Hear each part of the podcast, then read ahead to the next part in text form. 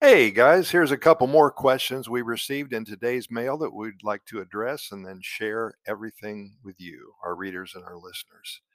Somebody asked us, why do people retire? And if they do, do they have a hard time keeping busy, especially in Costa Rica? Well, as we all know, retirement can be a significant life transition that can come with a range of emotions, experiences, and a lot of challenges. Some people may struggle with finding ways to stay busy or engaged after they retire, while others may have a seamless transition. That's what we all hope for.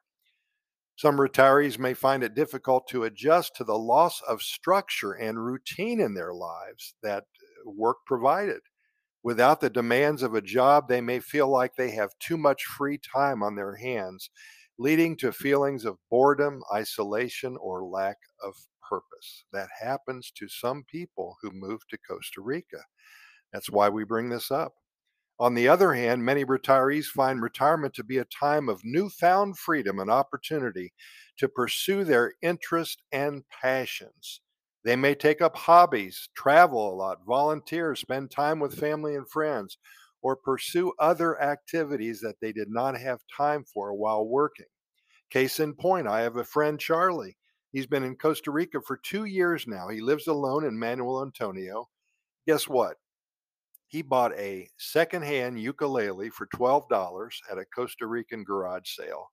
He is so good, he plays over a 100 songs now He's learned Spanish to some degree, and now he entertains his neighbors every Saturday morning playing the ukulele. something brand new for him, another activity that he just didn't have time for while working.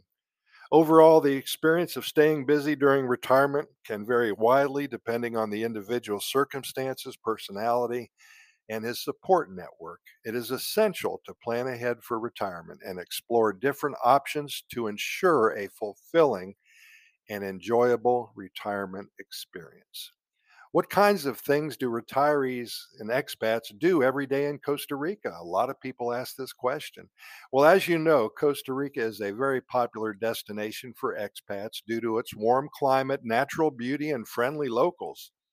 And some things that expats can do in Costa Rica explore national parks, over 30 national parks in Costa Rica, where you can see exotic wildlife, hike through the rainforest, and relax on pristine beaches. A lot of people learn Spanish. As the official language of Costa Rica, learning Spanish can help you communicate with locals, make new friends, and better immerse yourself in the culture. Volunteer, many volunteering opportunities in Costa Rica, including wildlife life conservation, community development, and teaching English is very popular. Surfing. This country is known for its world class surfing spots such as Jaco, Tamarindo, and Santa Teresa. Adventure sports, extreme sports. It's a great place for sports like zip lining, whitewater rafting, and canyoning, to say the least. So many more opportunities caving, to do so many different things.